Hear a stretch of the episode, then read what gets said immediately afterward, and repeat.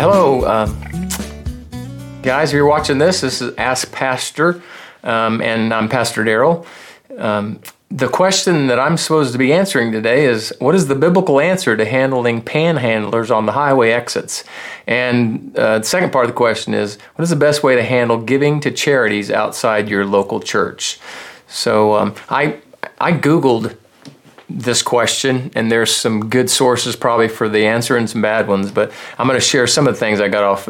Some of this is John Piper who answered the panhandling question in his own context. He's downtown. He's in downtown Minneapolis, so he faces this probably a lot more than others. Um, we don't face it as much around here, even though if we're traveling, going shopping, sometimes you guys have exited off, and that's what this question refers to. And there's someone with a sign or needing help or wanting money, and they'll be sitting right there while you're standing in line, getting ready, most likely to go shopping and spending some money. So, um, the one thing I want to emphasize is um, the thing that I think is really important is giving and generosity are a way I can participate in um, developing a heart that is giving and generous and it fights against one of the most important things it fights against selfishness. So even reading some of these things i recognize tendencies in my own heart. So um, this is how i'd answer the question. My, my reflex when i see a person who panhandles or i meet a person who is wanting money from me my first reflex response which is not good is usually selfish and i think you know get a job get a life you know um, for, well, for the biblical answer, though, let's refer to some key texts and deal with that. We deal with giving.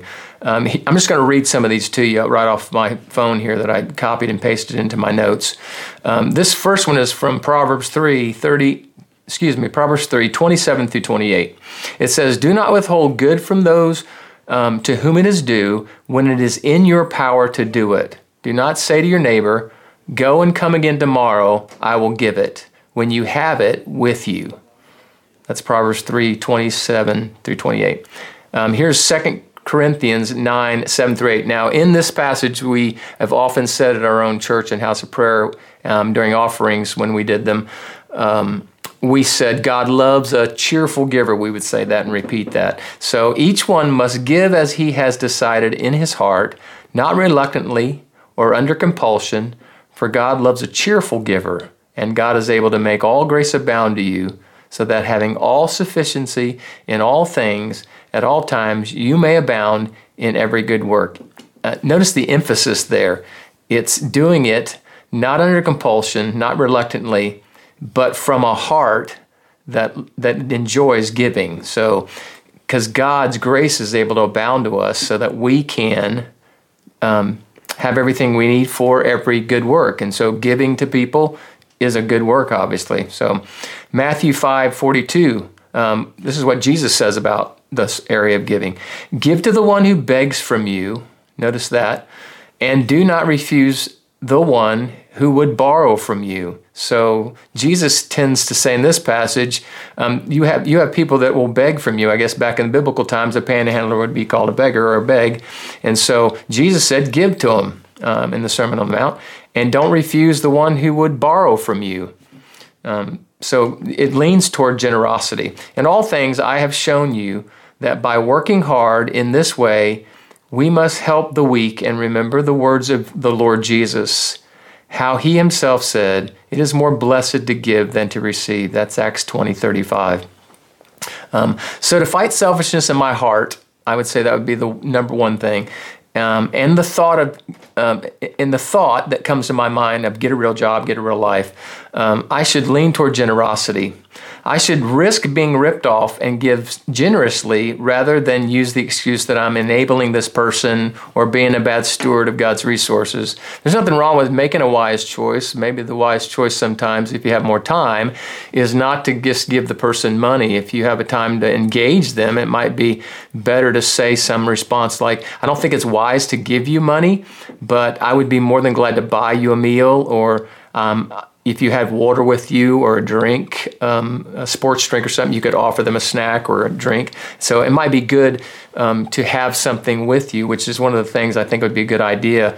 Um, that I'm, that I'm going to try to start doing is carry something that are around that wouldn't spoil. That if I meet somebody like that, or if I'm driving going to um, toward Atlanta, or I exit off an exit going um, somewhere with my wife, usually um, I would give them something you know, like that instead of having to hand money out the door to them. But sometimes it might be good to give them money.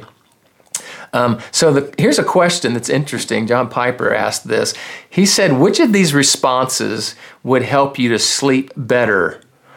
Would it be to say, "Get a get a job"? You know, I'm not giving you any money. Um, have that attitude and not do anything, or if you just took a risk and said, you know what, I may get ripped off here. I don't know what this person's going to do with this money, and you give them money if you have it right there and and you don't have a lot of time to talk to them or engage them.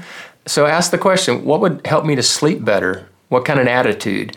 And I would say the generous attitude, the attitude that just gives spontaneously would probably be the best. So my answer would be uh, give spontaneously if you don't have a lot of time, but if you do have time to talk with them, then you can say some of the things that, that I suggested um, about money and what you would like to do. If you offer them a ride, if it's um, if they need a ride somewhere, sometimes you can offer them a ride to give them a ride somewhere. That's their need.